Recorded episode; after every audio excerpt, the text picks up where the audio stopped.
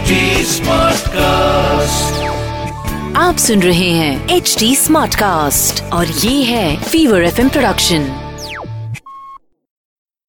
मैं हूँ आपके साथ अनुराग पांडे चल रहा है पिक्चर पांडे। आज इस समय मेरे साथ में मौजूद हैं कैलाश खेर साहब। कैलाश भाई वेलकम बहुत बहुत स्वागत है। और तो अच्छा बताइए ना कि सेवेंटीज के दशक में कौन सा एक्टर आपके दिल के बहुत करीब था? अमित जी तो हैं ही तो उनकी फ़िल्में हैं जैसे अग्निपथ है। और शोले। और उस तरह की फ़िल्में हैं। देवानंद की गाइड हमको बहुत गहरी लगी। क्या बात है बहुत कमाल की थी यार।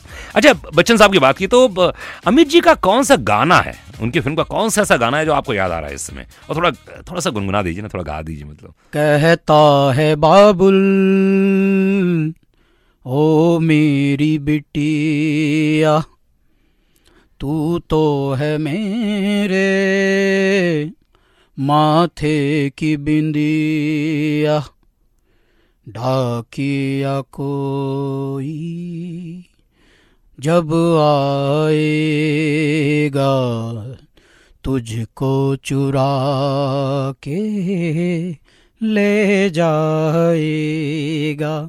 जीऊँगा कैसे मैं तेरे बिना बता।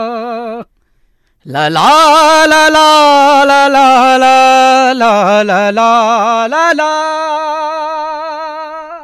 क्या बात इस गाने से अनुराग भैया आपने सच्ची श्रद्धांजलि मेरे लिए एक आदेश भैया के लिए भी दिलवा दी है ऐसी तगड़ी आत्मा चला गया है जो मर्तों को ज़िंदा करता था रोतों को हंसाता था तो संगीतकार अकेला नहीं था वो संगीतकार के साथ साथ वो ज़िंदा इंसान था ज़िंदा दिल इंसान था तो ये गाना आदेश श्रीवास्तव जी की कंपोजिशन श्री अमिताभ बच्चन द्वारा गाया हुआ मुझे बहुत गहरे गाने लगते हैं।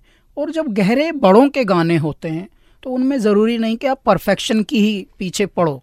आप कभी कभी खामियाँ भी करिए ताकि बड़ों की नोटिस मिले। क्योंकि आप अगर एक्सीलेंट लाएँगे तो बड़ों को आदत हो जाती है हाँ मेरा बेटा है टॉपाए चलेगा। लेकिन बीच में फेल होके जब दिखाएँगे तो एक कान के नीचे मिलेगा उनका।